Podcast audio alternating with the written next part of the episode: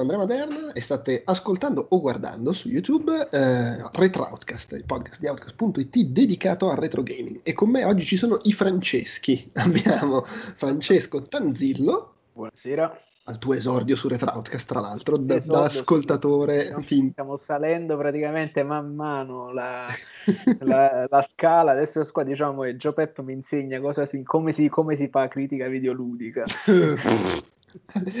Sta andando bene. Non e... potrò mai dimenticare la nostra conversazione su Crisis, che c'è gente sul gruppo Telegram di Nerdcore che ogni tanto me la rinfaccia ancora. Ah, è vero, sì, è vero, quando ti... Vabbè, storie la, di, di, social. La, la trollavo però. e abbiamo anche Francesco Pacione Stella. Ciao a tutti ragazzi.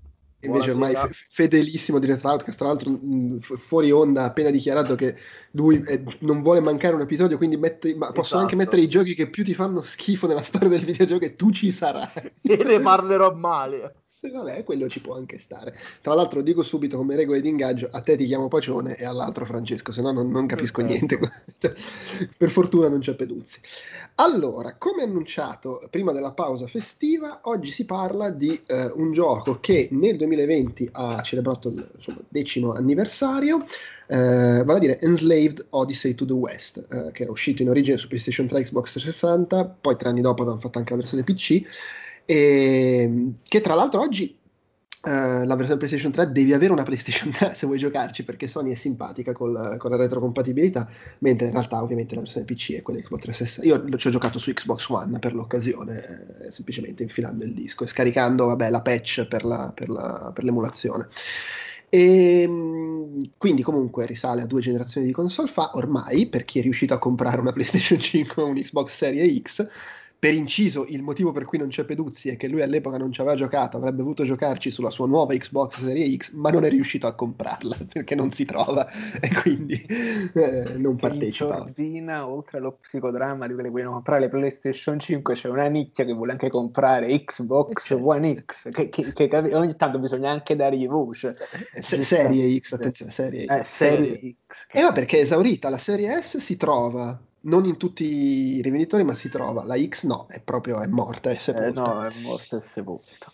E, però, insomma, ci siamo noi tre. Eh, tra l'altro, ci siamo tutti e tre. Volevo creare un po' uno spettro di, di, di differenti esperienze, nel senso che tu, eh, Fran- Pacione, mi dicevi che ci hai giocato all'epoca. Eh, e tra l'altro non te l'ha neanche piaciuto. No, per, per nulla.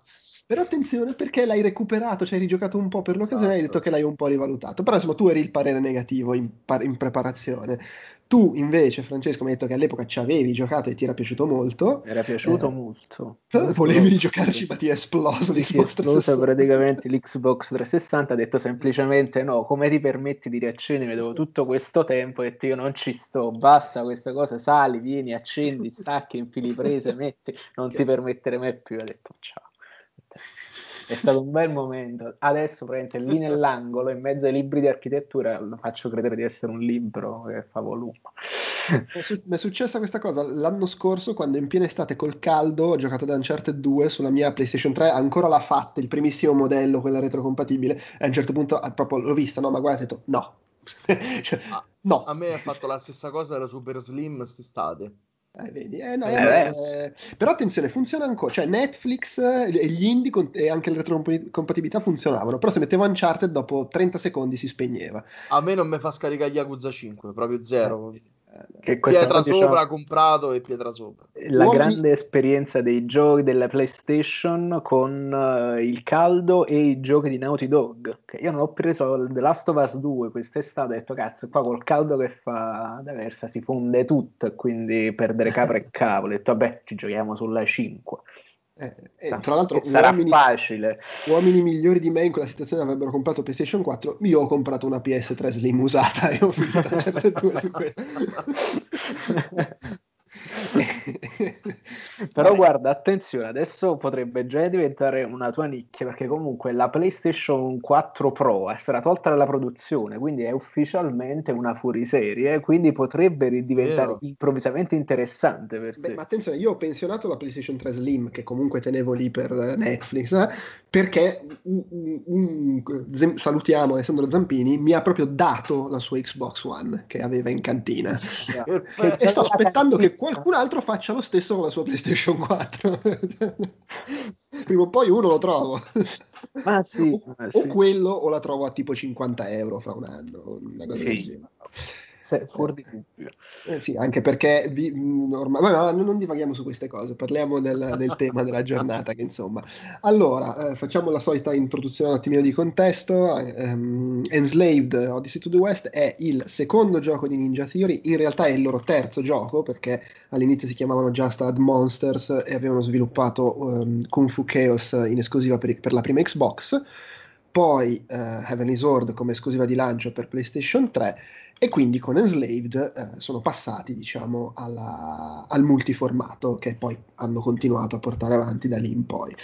Eh, continuando l'esperienza fino, fino, a DMC del fare giochi per conto terzi e perderli perché non vendevano abbastanza perché sia Heavenly Sword che Enslaved eh, non, non, ci sono stati seguiti perché non hanno venduto abbastanza e l'IP apparteneva una a Sony e una a Namco Bandai per cui eh, puppa. infatti poi con Hellblade hanno detto vabbè senti sai che facciamoci i giochi nostri facciamoli più piccoli buonanotte ad ogni modo Enslaved che porta avanti un po' i discorsi fatti già con Evelyn Sword, ter- la fissa di, di, di, Ninja Theory e Tamim Antoniades, che è il, il, un po' il capetto per il performance capture. Già con Evelyn Sword avevano lavorato con eh, Gollum, eh, oddio, c'ho un attimo un buco, eh, Andy Serkis, che, che, in Evelyn Sword era, eh, aveva diretto insomma, il performance capture ed era anche il, il, personaggio, diciamo, l'antagonista, mentre in Enslaved è il protagonista, uno dei due protagonisti.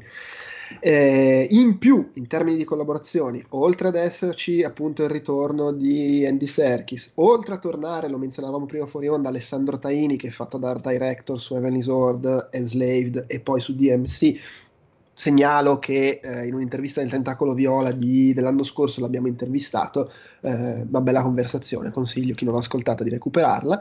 Qui si aggiunge anche Alex Garland, che all'epoca, siamo nel 2010, vabbè, insomma il gioco avrà iniziato a lavorarci un paio d'anni prima, però insomma siamo lì, era, aveva già fatto la sua carriera da romanziere e da sceneggiatore anche. Ed era già ampiamente lanciato come sceneggiatore, aveva scritto 28 giorni dopo, Sunshine, eh, aveva fatto, vedo, il, il, il, rewrite su 28 settimane dopo e nel, nel 2010 usciva anche Non lasciarmi, quindi era già affermato come sceneggiatore, poi sarebbe diventato uno dei registi insomma più, uh, più interessanti degli ultimi anni con Ex mm. Machina Annihilation e ha anche fatto da regista, sceneggiatore, produttore, showrunner, tutto su, su Devs, la serie tv dell'anno scorso. Per cui insomma non sapevamo ancora quanto sarebbe, non era ancora l'autore completo che poi è diventato, eh, però comunque era già un nome, un nome forte a testimoniare quanto interessava poi a loro fare un gioco che avesse questo pianto narrativo, cinematografico, eccetera. Il gioco e poi lascio anche un po' la parola a voi. Eh, io, come dicevo, ci ho giocato per la prima volta in preparazione a questo podcast. Tra l'altro, lo dicevo prima, dopo aver giocato ad Uncharted 2 l'anno scorso, e giocandoci ho avuto proprio l'impressione. Eh, quando è uscito Uncharted 2? Io mi sono chiesto a un certo punto la stessa cosa perché alcune sezioni, a parte eh. un determinato gusto, ma proprio c'è proprio la scena in cui lui sta aggrappato sul vuoto, attaccato a un treno che mi ha ricordato immediatamente Uncharted 2 che io l'ho rigiocato quest'autunno invece. Eh, Uncharted 2 è dell'anno precedente. È del certo, 2009. Sì, non è che cioè, stavano, stavano già sviluppando in Slave, però al primo Uncharted avevano fatto in tempo a giocarci, diciamo. Sì. E a me ha dato proprio l'impressione che volessero fare una specie di Uncharted di menare invece che di sparare eh, con un taglio fantascientifico per carità. Però c'è quell'impostazione lì quella, quel tentativo di trovare l'equilibrio fra raccontiamo una storia dando un taglio cinematografico con le parti avventurose enigmi molto all'acqua di rose come Uncharted e con poi tutta la parte d'azione. Devo dire e poi appunto voglio sentire cosa ne pensate voi proprio come visione generale Uh, nel, il paragone con Uncharted, soprattutto con Uncharted 2, è ingeneroso perché ovviamente tecnicamente è un altro pianeta e anche proprio secondo me come, come direzione, come mh, mm, qualità complessiva del tutto. Però, però personalmente trovo Enslaved un po' più equilibrato nei suoi componenti, perché secondo me gli Uncharted sono un po' logorroici nelle fasi di, di sparatutto, Concordo. che sono troppe, troppo lunghe e con un boss finale troppo brutto nel 2, fa vabbè. Mentre tutto sommato Enslaved è meno tirato per le lunghe nelle parti action, cioè, stanno per il giusto, per essere, ripeto, un, cioè non è Devil May Cry, è un gioco che mescola varie cose, esattamente come eh, Uncharted non è Doom, per cui, volendo essere questa cosa mix, secondo me, Enslaved, pur essendo poi, se vogliamo essere onesti, un gioco complessivamente meno riuscito di Uncharted 2, secondo me è più equilibrato nelle componenti. Non so se voi siete d'accordo. Allora, io sono abbastanza d'accordo, a parte fatto un grandissimo paragone perché anche io in alcuni momenti, eh, soprattutto nella gestione degli ambienti, nel villaggio, quello là sopra le rovine dove c'è diciamo, il villaggio della coprotagonista, io comunque ci ho visto un, determinato, un certo gusto di level design che mi ha ricordato il villaggio in Tibet uh, come, diciamo, come paletta cromatica, come realizzazione degli ambienti esterni, adesso sto parlando anche dal punto di vista strettamente architettonico, proprio come gestione dello spazio esterno uh, che teoricamente dovrebbe essere urbano, tra virgolette. E io un po' di quel gusto lì l'ho ritrovato. Sta di fatto che in alcuni elementi prettamente di gameplay, secondo me, Uncharted... Allora, sparare adesso in Uncharted 2 eh, è, è, forse più piacevole, certo ci sono alcune cose un po' pesanti che sono sempre le sequenze di sparatori di Uncharted 2 hanno sempre la cosa eh, arrivi, ti sparano, arriva qualcosa che rompe l'ambiente, ti sparano, arriva il tizio grosso col, col mitragliatore e devi tirarlo giù in qualche modo eh, nonostante questo schematismo un po' vecchio stile, si spara ancora abbastanza con gusto. Qui invece penso che un po' il sistema di combo sia un poco a grana grossa vuoi alcune sequenze di gameplay tipo mo ci vuole il forzare il meccanismo, me, meccanismi di, spara, di, sparatorie in un gioco votato all'arma bianca al corpo a corpo. E secondo me quelle cose sono uscite un po' meno e sembrano un po' forzate quando vengono messe in questo gioco. Resta comunque il fatto che anche secondo me il gioco è invecchiato relativamente bene. Sì, ecco, devo dire una cosa però sul discorso delle elementi di sparatorie. Uh, se, io a me non è dispiaciuto avere l'opzione ogni tanto durante i combattimenti di sparare da lontano a quell'altro, magari sparargli il coso che li, che li bloccava, che li paralizzava mentre gestivo no. questi qua.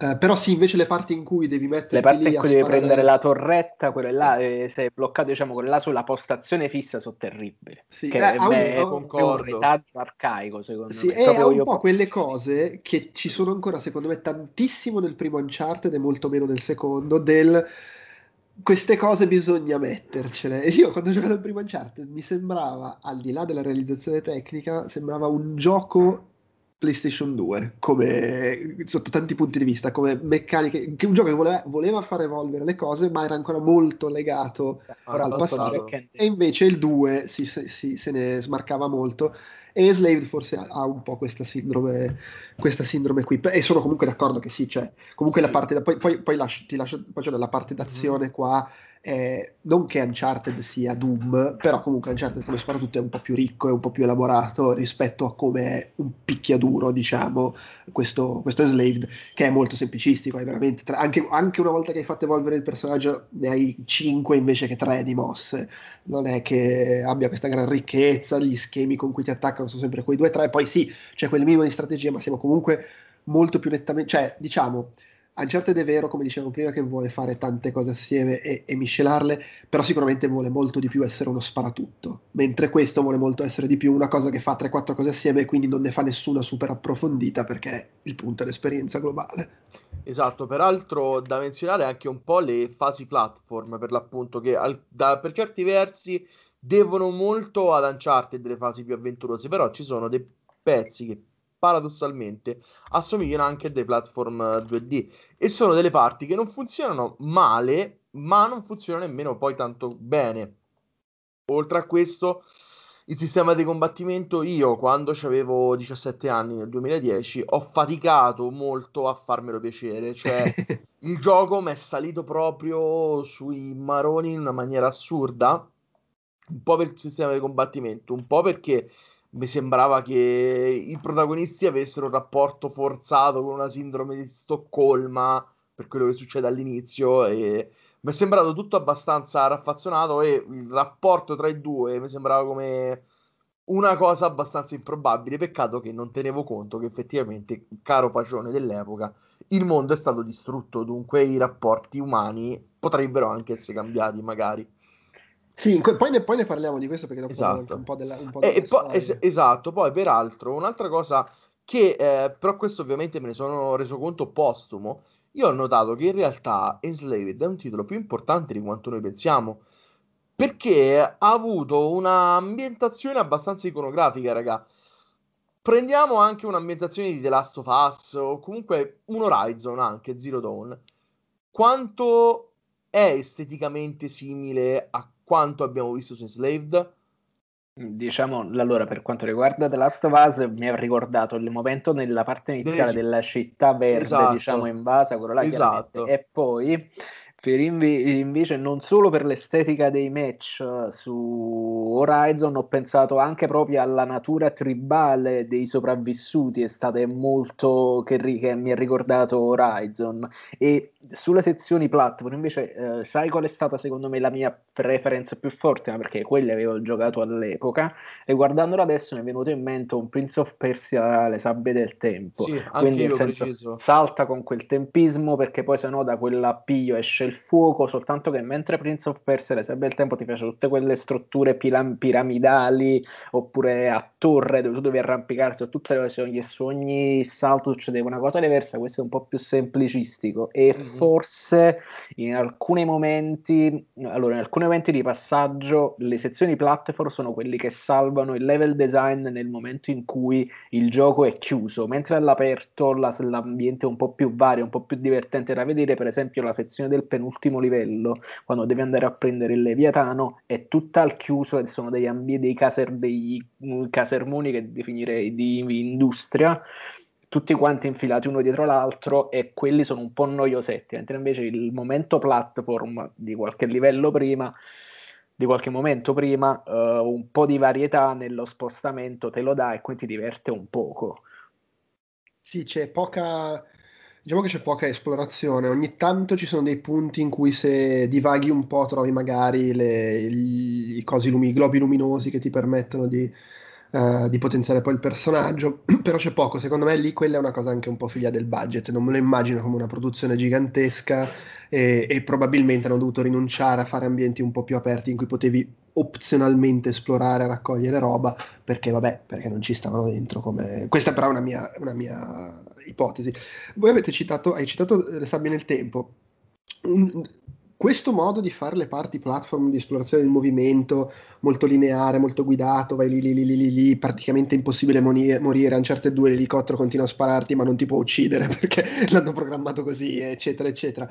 Eh, perché funziona così, noi diciamo sempre Uncharted, però in effetti tu hai citato le sabbie del tempo, il Prince of Persia del 2008, quello con la grafica in cell shading, faceva esattamente questo, cioè c'erano le parti platform che non erano come le sabbie nel tempo in cui dovevi effettivamente impegnarti, ma era aggrappati, preme, continua a premere il tasto che ti aggrappi a tutte le cose luminose e vai. Poi lì c'era un po' più esplorazione che in Enslaved, però faceva quella cosa lì, è come qua le rare volte in cui potevi morire, cioè riapparivi un metro più in là, eh, ma che va benissimo, eh, intendiamoci. Comunque Horizon, ovviamente è venuto in mente anche a me, e loro iniziarono a svilupparlo nel 2011, quindi ci può anche stare che ci sia stata un'influenza di Enslaved, perché veramente è un po' quello, cioè il mondo rimangiato dalla natura, popolato dai mech, i mech che in alcuni casi copiano gli animali, appunto l'elemento tribale, eh, è difficile non vedere, poi magari è, è casuale, eh, per carità, però insomma i tempi ci starebbero anche, considerando che poi ci ha messo sette anni a farlo, che qualcuno del team abbia giocato a Enslaved mi sembra probabile,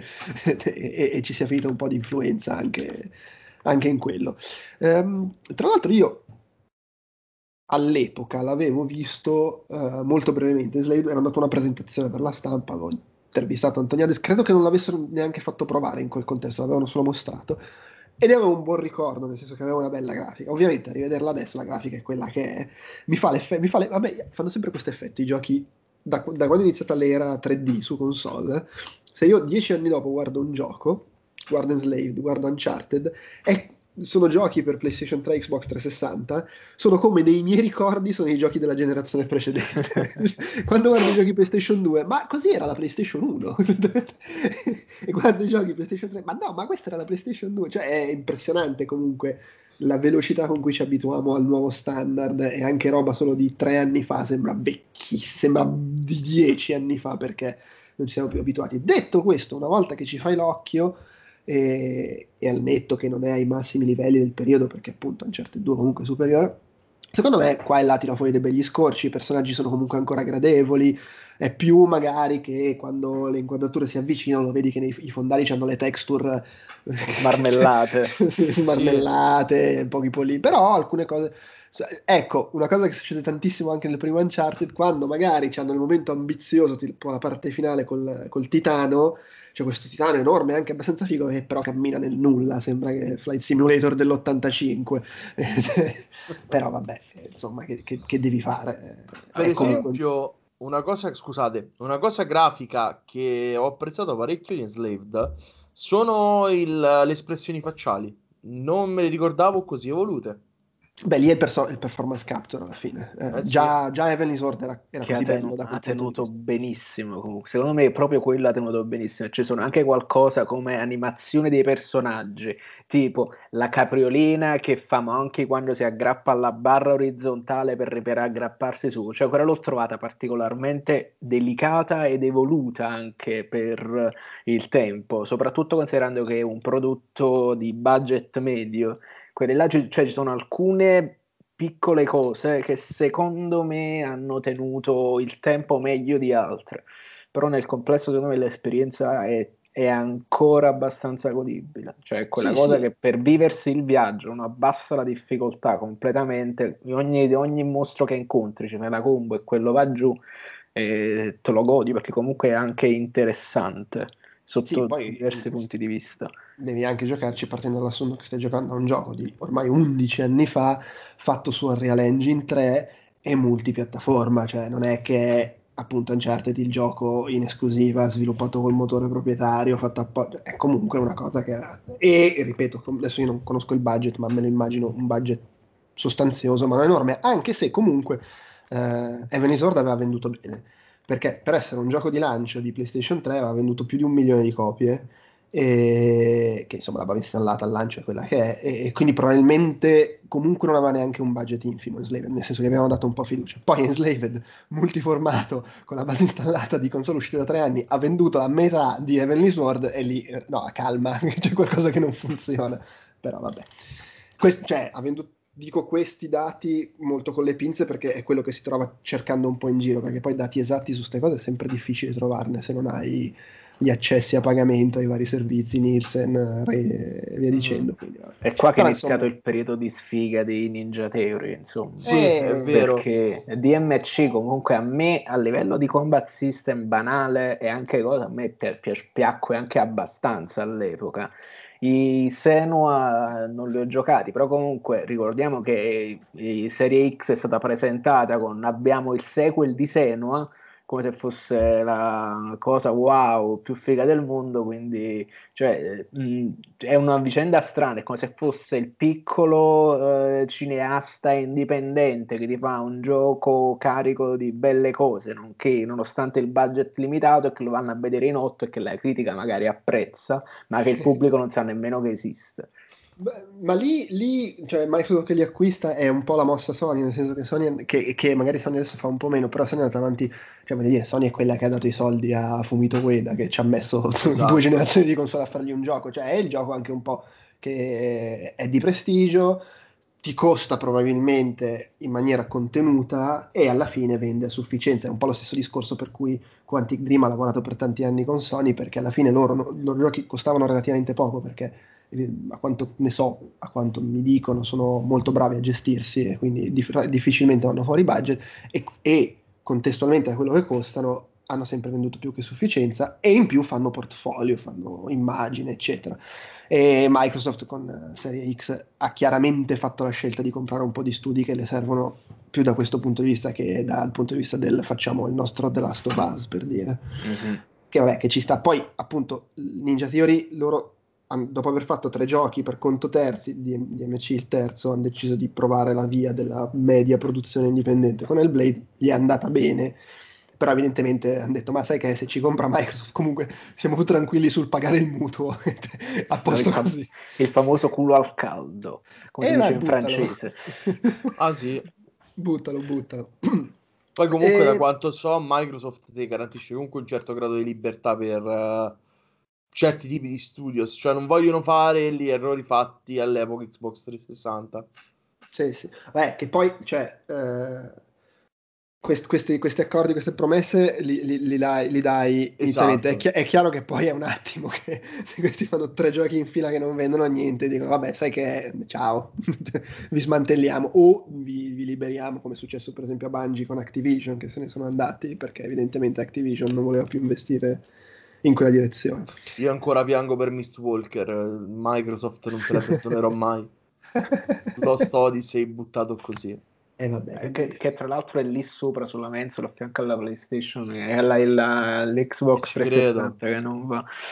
E, guarda, io però a un certo punto, sai cosa penso? Penso che in fin dei conti adesso col fatto del Game Pass cioè, questi giochi vendono o non vendono, a loro interessa relativamente poco. Cioè, bisognerebbe ancora capire, soprattutto questa generazione, oppure questi primi mesi di generazione, o questi, anzi, più corretto dire, questi primi anni di generazione, come si evolverà il sistema di prendo un gioco, lo metto nel Game Pass e come ci monetizzano sopra effettivamente sul lungo periodo. Beh, ma dal, i, i, giochi prodotti da loro è lo stesso concetto di Netflix, cioè loro fanno giochi perché vogliono avere il catalogo e poi ovviamente valuteranno quanta gente gioca ogni singolo gioco e da lì direzionano le produzioni successive, però a loro interessa popolarlo di cose che hanno solo loro, oltre che delle altre cose che sono multipiattaforma. Lì, vabbè, è, è lineare. È chiaro che se uh, Hellblade non ci gioca nessuno, il gioco successivo di Ninja Theory, ragazzi, parliamone, facciamo qualcosa che magari qualcuno, qualcuno, ci gioca. Libertà, ma insomma, comunque i soldi sono anche nostri. eh, però vabbè, ma quello è normale, cioè lo sanno per primi anche, anche in Ninja Theory. Comunque, tornando a parlare del gioco, eh, abbiamo detto l'ambientazione. Un, rispetto a Horizon, a questa cosa netta fin dall'inizio, che devo dire ho trovato molto piacevole, dell'essere un, una visione palesemente, sì, la natura se l'è rimangiata, però è comunque il nostro pianeta ed è pieno, cioè c'è tutta la prima parte di gioco che è ambientata a New York. New York.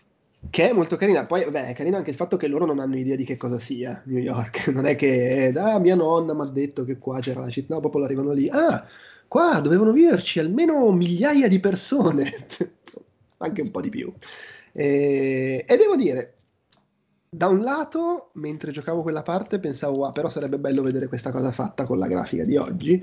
Dall'altro, comunque, c'erano degli scorci, scorci affascinanti, la parte tipo sul ponte di, di, di Brooklyn, immagino forse, eh, i palazzi distrutti, eccetera. Eh, bello, bello, bella come scelta, anche se poi si distacca un po' da questa cosa, cioè le ambientazioni successive sono un po' meno luoghi reali, sì, meno riconoscibili e rapportabili al mondo reale, sì.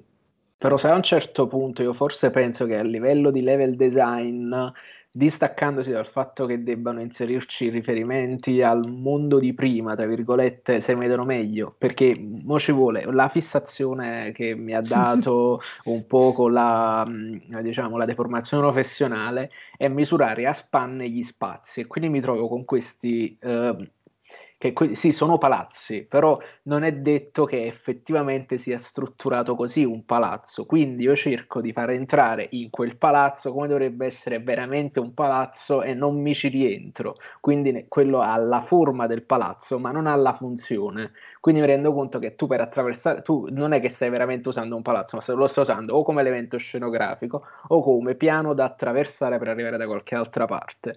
E a me queste cose quando le vedo Uh, anche banalmente le dimensioni delle porte, quando non sono le dimensioni delle porte che dovrebbero essere, sono tutte cose che comunque mi, mi allontanano un momento. Mentre invece quando fanno invece, quando camminano invece su robot distrutti, il villaggio, così, quello là invece mi è piaciuto di più perché vedevo una, oh, una, una distri- un rapporto spazio-funzione o forma-funzione che era più coerente dal punto di vista del level design. Vabbè, sì, ci, ci, può stare. E poi comunque è bella l'ambientazione del, da sfasciacarrozze, tra virgolette, e poi il titano che, che è lì abbattuto ma ti segue con gli occhi. Eh, ci sono un, un, po' di, di trovate carine. Sì, a livello di proporzioni è incredibile quando cambiano sul braccio del, del robot. Eh, quelle, ripeto, ci sono alcune cose estremamente suggestive, secondo me. Suggestive sì, sì. e secondo me anche coraggiose anche al giorno d'oggi, nel senso che io, parliamoci chiaro, quando tu hai detto che mh, Jobep ha detto che vorrebbe rivederlo con una grafica aggiornata al giorno d'oggi, io in Slavid me lo ricomprerei tranquillamente e probabilmente cambierei totalmente eh, diciamo idea, ma probabilmente anche il pubblico cambierebbe idea perché secondo me ancora non eravamo pronti ad accettare giochi che facevano più forza sulla narrazione piuttosto che sul gameplay. Cioè, o perlomeno questa era la, mia, la mia visione dell'epoca e quanto io ho percepito quando avevo 17 anni. Cioè, adesso la mia percezione è abbastanza cambiata, dunque... Sai cosa? Secondo me accettiamo più facilmente il, il, il gameplay all'acqua di rose eh, sullo sparatutto che sul picchiaduro. Cioè sul gioco ah, di vero. mazzate pretendiamo il tecnicismo e quando è un po', un po semplice, eh, vabbè che è sta merda. Quando poi magari può essere un gioco gradevolissimo perché non vuole essere il gioco super tecnico. E ho l'impressione che, sugli, cioè per dire, eh, Bioshock Infinite è un gioco che è stato adorato da un sacco di gente, nonostante secondo me come sparatutto abbia dei limiti enormi. Enormi. E, e, ha, ha, tipo due arene bellissime e il resto del gioco è proprio cioè, tra l'altro mi fa incazzare il doppio perché ci sono un paio di momenti in cui è divertente e dici ma va però è, non lo so forse siamo più tolleranti nei confronti di Sparatutto anche perché probabilmente è un po' più devi essere un po' più impallinato col genere per renderti conto di quanto uno sparatutto non perché sia un genere semplice da padroneggiare quello dei picchiaduro però insomma è facile accorgerti se ci sono sì. tre combo o 300. è facile renderti conto se il gioco non ti permette di andare avanti se non impari a, fare, a gestirsi. Beh, Naturalmente con lo sparatutto alla fine se riesci a sparare più o meno ti arrangi. Analizzare magari non... di un level design a livello di sparatutto è più difficile secondo me rispetto a un picchiaduro, anche platform magari che sia, però è vero.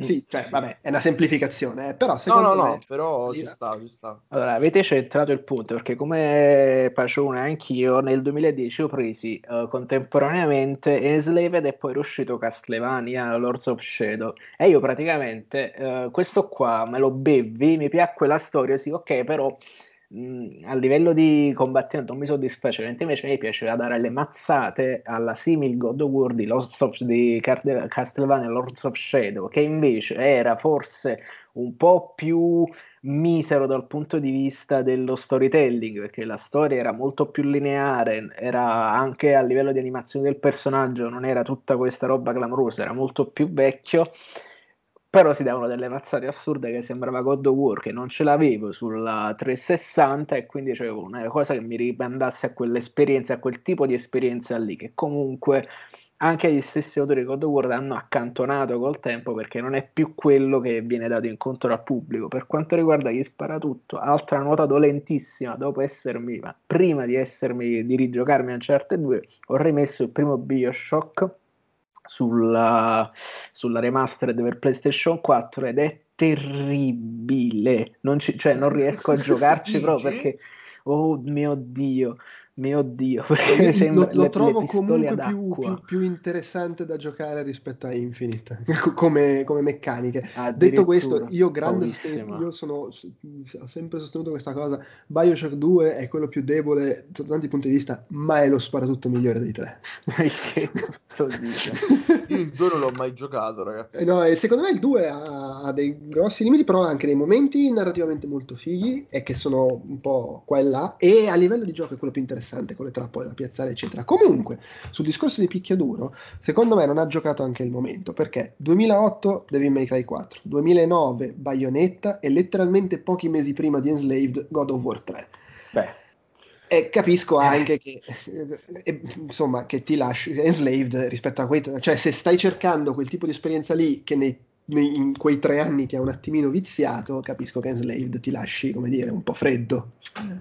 Vediamo da Bayonetta. Esatto, Bayonetta che per me è lo, il pinnacolo del genere. Io penso sia l'ultimo pi- sta- picchiaduro stylish che ho giocato, probabilmente. Poi ho detto basta. Io è l'unico questo, che eh, me li gioco tuttora volentieri. Cioè, Bayonetta è un evergreen per me. Cioè, ce l'ho su Wii U, su Xbox e PS3 e su Wii U lo rigioco spesso. Ed sul frigorifero. Quelle... Esatto, è uno di quei giochi. dove eri la prima volta che l'hai giocato. è, è, incredibile, cioè Bayonetta è quella cosa che 360. ti fulmina. E io stavo a casa di un amico che ci aveva scaricata la demo sulla PlayStation 3 ho detto, ah no, figa. Che quindi era anche la versione brutta, tra l'altro. Era anche la versione brutta, però la mettiamo perché vai, si va, le tette, vai. Però di nuovo siamo lì, l- lo dicevamo prima, l'equivoco, e vabbè, poi cioè, non è colpa di un giocatore, se, se, cioè, l'equivoco può capitare, però l'equivoco è magari aspettarsi quella cosa lì, perché secondo me invece in Slade funziona il mix, cioè nessuna delle singole cose è allo stato dell'arte, però l'alternanza del ritmo secondo me è molto azzeccata e raramente fai una cosa troppo a lungo perché ti ritrovi a fare a, a mescolare le cose alla fine secondo me è gradevole fino alla fine anche se e qui si torna alle mie supposizioni basate sul nulla a volte ho avuto l'impressione che la parte più narrativa non respirasse abbastanza, che ci fossero delle scene che avevano bisogno di un po' più sugo, pur essendo interessante quello che raccontavi. E mi sono chiesto se non sia successo perché magari gli erano piovute critiche per, per Heavenly Sword che invece era molto più aveva cutscene molto più lunghe, lasciava molto, almeno nei miei ricordi, lasciava molto più spazio alla parte, tra virgolette, recitata. E magari si sono, gli è venuto un po' il braccino da quel punto di vista e hanno voluto asciugare. E secondo me alcuni momenti ne perdono. Per esempio, tu prima, Pacione, parlavi di Sindrome di Stoccolma. Tra l'altro, a me viene in mente anche Passengers, il film di qualche anno fa con Jennifer Lawrence e Chris Pratt, eh, insomma Chris Pratt fa una roba forse anche peggiore di schiavizzare il protagonista di Enslaved e comunque lei alla fine dice vabbè sì dai, a posto così, amici come prima. E, ehm, però c'è la scena in cui poco prima della fine, ragazzi, spoiler su un gioco di 11 anni fa, però adesso dico cose che succedono verso la fine, peraltro anche un po' prevedibili.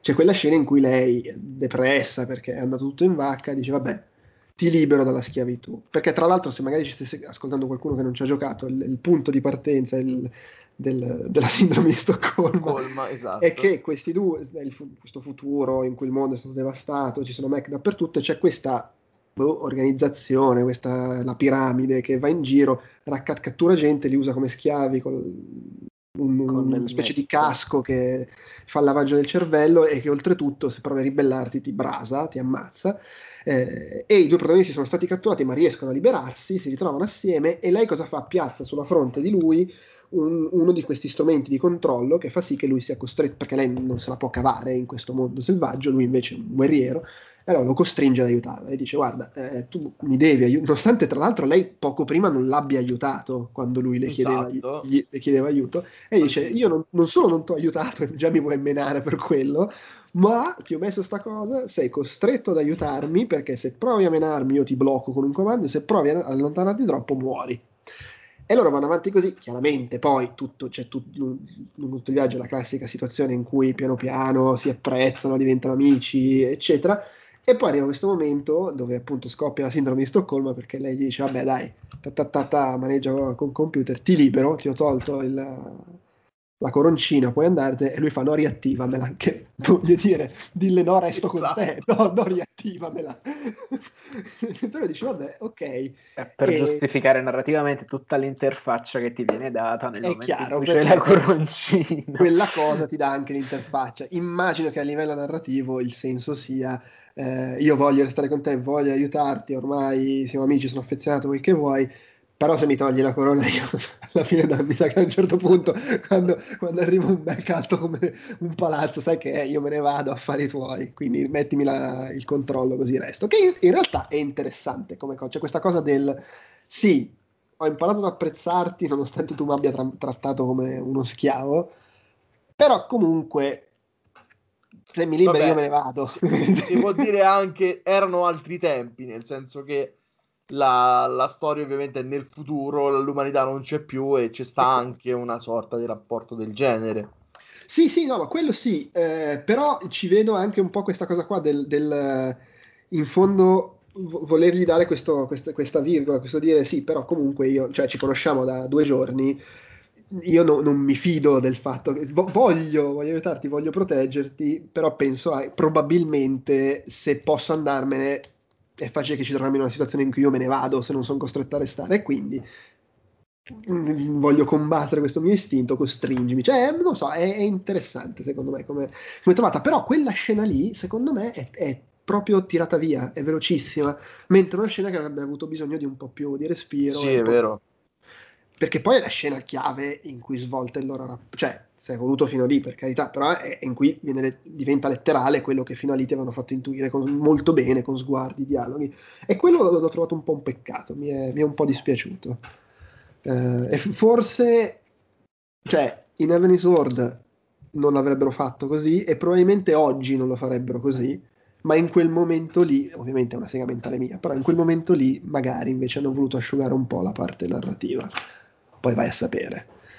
Eh, però sì, quello mi è un po' dispiaciuto. Però in generale comunque la storia l'ho trovata interessante. Eh, bella l'ambientazione, sì, sì. bella poi questo finale in cui ti fanno vedere esattamente come funziona la piramide questi schiavi che in realtà cioè Matrix alla fine. La, la entra prepotentemente Alex Garland eh, con cioè, cioè, è anche un, un, momento un po' perturbante quando trovi quel tipo tutto intubato che si muove a scatti prendendo le mani e le dita sopra la tastiera con quella maschera da scimmia in faccia. Cioè, secondo me ci sono alcune cose eh, grafica, visivamente molto riuscite anche a livello di storia. E quello eh, l'ho rivisto tra l'altro un paio d'ore fa e cioè, per me è forte, è forte perché non solo ma dà anche un altro senso al concetto di enslaved, nel senso che cioè, liberato dalla schia- schiavizzato, giustamente dovrebbe essere in inglese, e quindi e quello dice no, non sono schiavi, sono cittadini perché io gli ho dato praticamente una struttura nella quale vivere che loro fuori da questo mondo non hanno e siete voi che mi state attaccando per togliere questi qua che sono diventati praticamente, gli ho fatto la mia gabbia dorata. E sotto questo profilo a livello metaforico è estremamente interessante. Sì, è rimaneggiato un po' il concetto preso per i capelli da Matrix, però mh, l'ho trovato una, una, cosa inaspettata che adesso con gli occhi del me trentenne ha un senso e un valore semantico formale diverso che il mio il me ventenne non aveva perché beh figa sì ok le mazzate vabbè sì liberati ok ciao. Mentre invece adesso l'ho apprezzato di più le varie, le varie, i vari approfondimenti le varie chiavi di lettura sicuramente. E tra l'altro quella scena secondo me al contrario eh, mi è piaciuta perché è secca, nel senso che mentre lui è lì che sta vedendo che è quest- questa situazione in cui si trovano, in effetti è bellissima ed è una fuga dal mondo allucinante in cui vivono, non c'è quel classico momento di conflitto di ma do- cosa facciamo? No, no, lei stacca i cavi e ciao. Cioè, ciao. È proprio bruttissimo, crudissimo e mi è piaciuta perché invece eh, quella è la classica situazione in cui vanno avanti 5 minuti a discutere, ah ma no, musica che sale, dramma, ma veramente invece no, pam, ah, e poi finisce. Dritto. Due secondi abbiamo fatto bene, boh, e finisce. E lì, lì invece invece ho apprezzato. Una roba che mi ha lasciato un po' perplesso è questa mossa, di, è l'uso di Andy Serkis, nel senso che, cioè, che è sia, sia coso, eh, Monkey che il, il creatore lì del... E non lo so, anche perché poi tu passi tutto il gioco trovando queste specie di flashback sparsi in giro in cui vedi Andy Serkis e mi ero fatto l'idea, boh, cioè avevo immaginato, ma che ci fosse di mezzo una roba tipo mondo virtuale, però mi hanno fatto l'idea, e probabilmente anche voluto che ti faccia pensare a questo, che in realtà loro sono dentro una specie di Matrix e quello che sta vedendo lui sono immagini di chi era prima di finirci dentro. Però è una cosa det- anche dettata dal fatto che vedeva la faccia di Andy Serkis quando, quando vedeva i flashback ed è lui Andy Serkis. Non so, l'ho trovata un pro- po'. Sì, ho avuto la stessa sensazione anch'io perché il fatto dei flashback non me li ricordavo e quindi eh, rivedere queste doppie cose a un certo punto mi ha fatto quasi venire il dubbio, ma, ma è, è, com'è questo fatto? Perché mi sfuggivano i dettagli, ricordavo una mezza cosa, però tutte le sfumature, ci vuole in dieci anni, me le so perse e ho detto ma...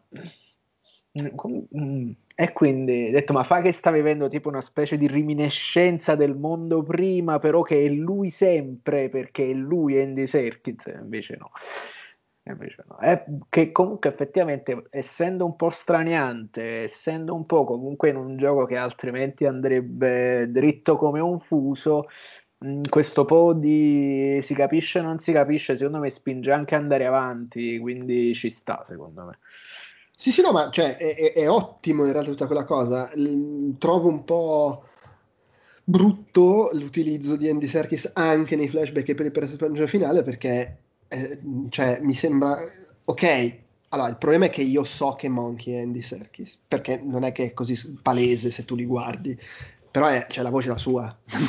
io più che altro riconosci la voce, sei presente come la voce, e quindi quella cosa è un po', è un po spiazzante. E, non lo so, dovevano metterci un altro nel, nel ruolo alla fine. Cioè, la classica cosa alla Snowpiercer, arrivi alla fine c'è Harris. Eh, però vabbè, eh, che dobbiamo fare? Si vede che Andy Serkis ha detto no vabbè allora io faccio questa cosa però per una volta voglio fare anche 5 minuti con la mia faccia. Forse è quello.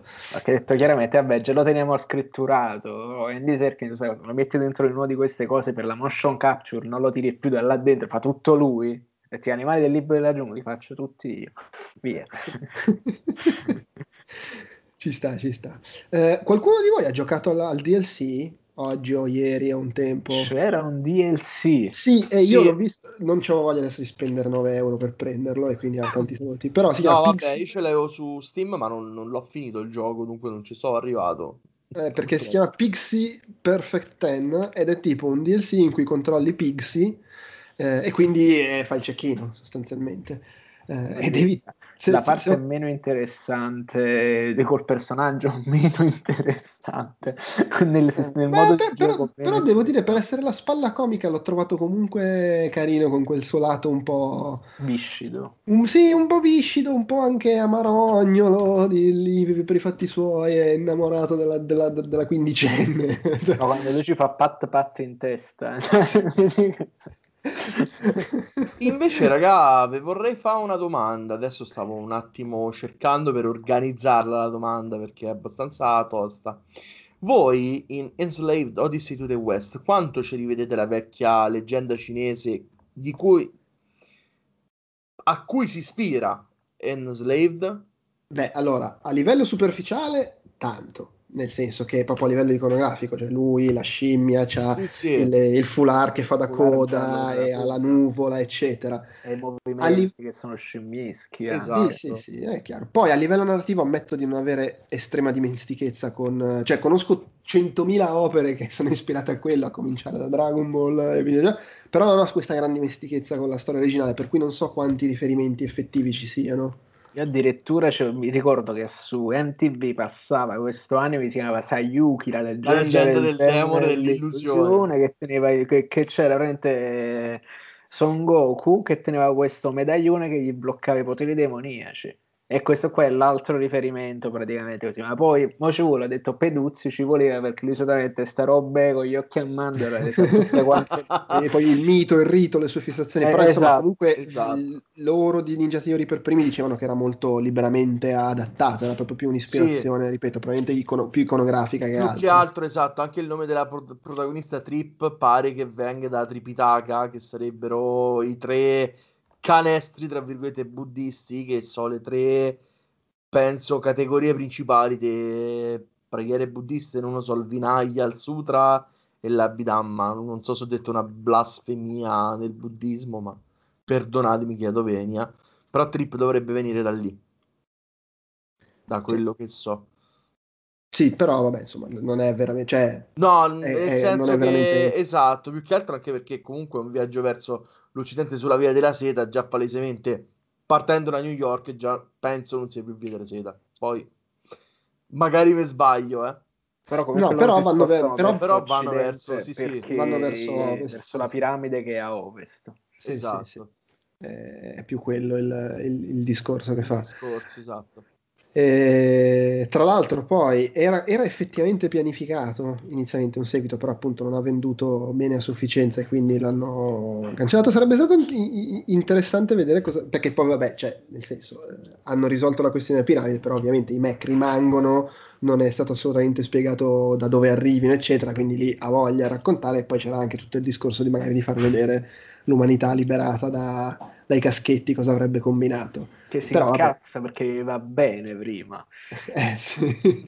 d'altro canto l'ho trovata, temevo un po', ma in realtà l'ho trovata una storia assolutamente completa, cioè non è che lascia lì cose, non, non è rilevante tu, tutto quello che, le cose che menzionavamo prima, tutto quello che mi immagino che avrebbero potuto esplorare in un seguito non è assolutamente rilevante per quello che racconta questo gioco qua. Quindi non, non il, c'è. Il famoso McGuffin praticamente. Eh, sì, sono d'accordo. Forse il mio ventenne avrebbe voluto sapere un po' più questi fatti, ma era un ventenne un po' morboso, oggettivamente. Capiva, non, non sapeva ancora le, le numerose uh, sfumature della narrazione contemporanea come funzionavano e quindi voleva proprio sapere, capire? E quindi c'è rimasta un po' sta cosa così, mentre invece il Castlevania che eh, ci sono i mostri, sono tre, devi ammazzarli, sono in tre posti diversi, vai, gli piaceva di più perché non si poneva tante domande.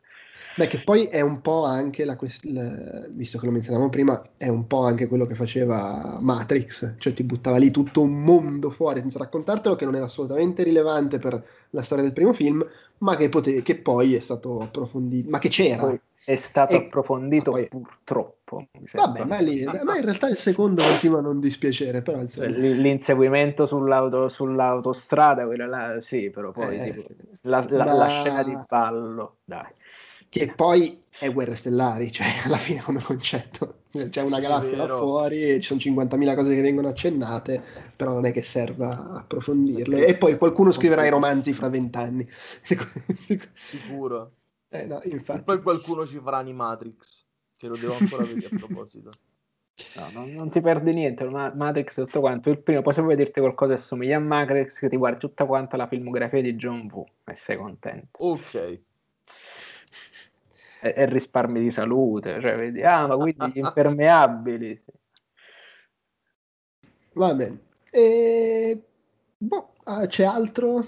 Eh, che, di cui volete chiacchierare? Mi perché è piaciuto, mi... sai cosa? Sul fatto del sistema di combattimento che non era tutta questa cosa entusiasmante, mi piace che la prima volta i boss non devi prenderli a testate per batterli, ma c'è sempre qualche situazione che devi far scattare un evento di gioco per sconfiggerli. Tipo il, sì. la prima volta che incontri il mostro devasta- il robot devastatore con le palle, tu non, tu non lo riesci a sconfiggere, quello te forse quindi devi costringerlo a fare una cosa, che forse era la parte più interessante. Anche la prima volta che incontri quella specie di mastino robotico, devi costringerlo a fare diverse azioni di gioco, e anche il rinoceronte.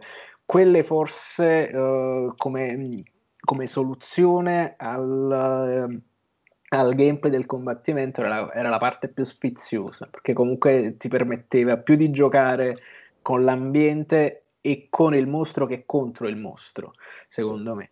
E forse funzionava meglio piuttosto che ingasare ripetutamente il tasto B per colpire o innescare la combo, secondo sì. me. Sì, è che poi alla bene. fine... No, vai. Vai, vai. No, vai, vai, vai, tranquillo. No, no, era solo per dire che alla fine è un po' una rielaborazione del concetto di God of War, dei boss da finire col quick time event. Tra l'altro anche qua in un paio di casi, d- tipo il cane quando lo insegui con la nuvola deve raggiungerlo e premere il tasto per attivare l'animazione spettacolare. Eh. Io volevo dire in realtà che anche questa secondo me è una finezza narrativa del gioco, nel senso che magari non si è potenti abbastanza per farlo senza fargli fare per l'appunto quelle, quelle azioni e dunque di conseguenza a me anche a me mi è piaciuta molto però ripeto all'epoca non, cioè, non avevo considerato minimamente come questa roba potesse influire sulla narrazione quanto poi invece effettivamente è vero e poi comunque mi è piaciuto pure il fatto in alcuni momenti, tipo la parte iniziale e la parte finale, come se fossero tutte quante azioni di gioco su una grande cosa in movimento che io penso all'epoca di averle viste soltanto viste perché manco giocate su God of War perché a me quel concetto di cosa piccolina che sono su una cosa enorme a me era una cosa che mi mandava i matti. E quindi vederlo riprodotto anche se in formato ridotto su questo mi piaceva assai. Era bello. Per me, ripeto, quell'apertura su, su quel treno eh, che è volante, un treno volante con tutti i pezzi che se ne vanno, comunque ancora, secondo me, è ancora di impatto e funzionerebbe presa in qualsiasi momento, eh, perché comunque è giustificata. Qualche dettaglio, forse un po' poca varietà sui nemici, questo sì, che sono comunque di tre classi, però quello ci vuole risponde alle esigenze narrative di un sistema di combattimento poveretto e quindi anche i nemici che vai incontrando sono abbastanza standardizzati, però, però il focus, abbiamo già detto, non è il combattimento, ma è portare avanti una storia. Mm-mm. Ecco, tra l'altro una, una, puntualizzazione, non mi sembra che venga detta esplicitamente nel gioco questa cosa, anche se viene lasciata intuire, però leggo che eh, i mech, na- cioè il mondo è ridotto così perché c'è stata una guerra, il fatto che c'è stata una guerra che ha distrutto tutto viene menzionato, sono passati 150 anni e i mech stanno lì perché erano stati usati nella guerra e sono rimasti attivi a far casino e sono programmati per far fuori tutti e quindi eh, eh, cioè, sono, i, i, mech sono praticamente sono i giapponesi sull'isola nel Pacifico che non mi ha detto nessuno che è finita la guerra. Che bello, una vita da Mac. Sì, e... poi rimane, ma perché cioè, devi fare i Mac per la guerra e ne fai uno a forma di rinoceronte e uno a forma di cane? eh, perché ci dovrebbe essere una... Evidentemente si portava tantissimo la bioingegneria, no la bioingegneria, praticamente il sistema, il... abbiamo pure studiato all'università, figurati, uh, il riprodurre forme diciamo della natura per risolvere problemi di design. Quindi evidentemente era più facile a fare un rinoceronte. Che, del resto pure l'impero ci ricorda devi andare sulla neve fai dei grossi dromedari eh, sbilanciatissimi per uh, assaltare le basi. Quindi poi del resto c'è questa fascinazione quindi l'uomo come artefice di una cosa naturale che si sostituisce a Dio, potremmo anche dire le furie in un momento completamente aulico, però la poletta cromatica mi è piaciuta tanto, sono alcuni verdi belli brillantini, comunque l'ho trovato artisticamente molto ispirato, sì, sì. ma a me piacque pure Maciula, DMC, no, non, piac- no, non piacque quello... a nessuno. Vabbè, DMC no, vabbè, visivamente non si discute quello, esatto. poi, poi, possiamo discutere del gioco. E perché... però insomma visivamente sì no e poi tutto il discorso della guerra c'è anche in effetti l'idea di questo tizio che era già una persona adulta prima che scoppiasse la guerra e una volta che è scoppiata la guerra evidentemente è sopravvissuto e ha deciso di fare questa cosa folle del, del mondo virtuale per fuggire da, da, da eh, un bel... e che poi è diventata una mummia che sta lì da 150 anni con i tentacoli infilati nella schiena ha ricordato pure il finale della pietra azzurra sto fatto che il fratello di Nadia l'imperatore è tutto quanto un androide tutto cablato mm. che bellissimo che, sì e poi come questi fatti perturbanti mandano i matti. Ma è un essere umano, è un robot, un robot, un essere umano. No, è mezzo e mezzo, oh mio Dio. ma va, stacchiamo gli tubi così vediamo. Eh, è andato. che poi c'è proprio il torso, cioè quella faccia maschera. Basso. Cioè, credo mi abbia preso più adesso emotivamente il finale che dieci anni fa. Tanto anche bello che non te lo facciano vedere il mondo virtuale, cioè puoi immaginarti cosa sia, però non te lo faccio, ti fanno solo vedere la faccia che fa che fa lui, Monkey, quando si mette la maschera e lo vede, eh, ma non ti dicono cos'è, e appena dice è bellissimo, lei stacca i cavi. E comunque bello anche che lui non reagisca, cioè dice vabbè, ok, l'hai fatto. Non, eh, lui che stava probabilmente per porsi il problema, eh, ma siamo sicuri? Eh? Vabbè, vabbè, ormai è andata, è inutile stare qua a, a chiedercelo. Sì, una gestione dei tempi ottima sotto sì, questo sì. punto di vista. E, e, comunque coerente lei, perché cioè, comunque è una che si comporta così in maniera molto impulsiva fin dall'inizio, è incazzata per quello che è successo. E... C'è anche il senso di colpa, io ero via rapita da, da sti qua e intanto hanno distrutto il villaggio, per cui no, devo dire, ottimo da quel punto di vista. Va bene, secondo me possiamo chiudere qua, tirare le fila, dire, ripeto, chi non ci avesse mai giocato eh, al netto che devi sapere che stai andando a giocare un gioco comunque tecnicamente di 11 anni fa, non è un remake fatto da Bluepoint, eh, eh, secondo me merita, è comunque un'esperienza assolutamente gradevole una volta che hai fatto quella prima oretta e mezza di entrare nel mood da grafica appassita, poligonale, che, che ha dieci anni sulle spalle, secondo me merita, assolutamente gradevole. Non, mi sembra, dai, dal vostro annuire, sembra di capire che siete d'accordo. Per uh, Enslaved è tutto, come al solito annuncio il prossimo, uh, il prossimo gioco, il prossimo appuntamento con Retro Outcast che sarà fra due settimane, quindi il 29 gennaio, sì, eh, in ossequio al, al, all'annuncio di qualche giorno fa, eh, Bethesda ha annunciato di aver messo in produzione, sviluppato da Machine, Machine, Games e con il beneplacito della rinata Lucasfilm Games, un nuovo gioco dedicato a Indiana Jones.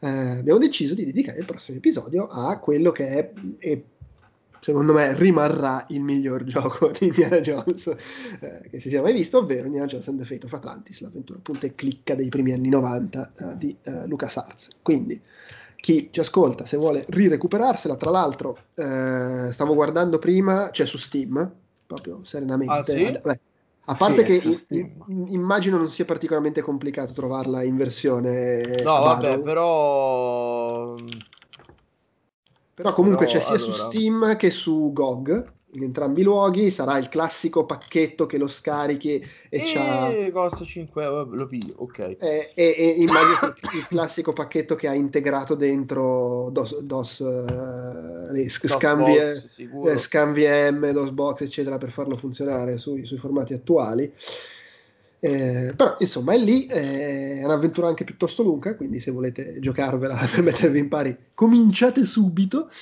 Eh, per oggi però è tutto e ci risentiamo quindi fra due settimane con Retro Outcast. Ciao! Ciao ciao! ciao.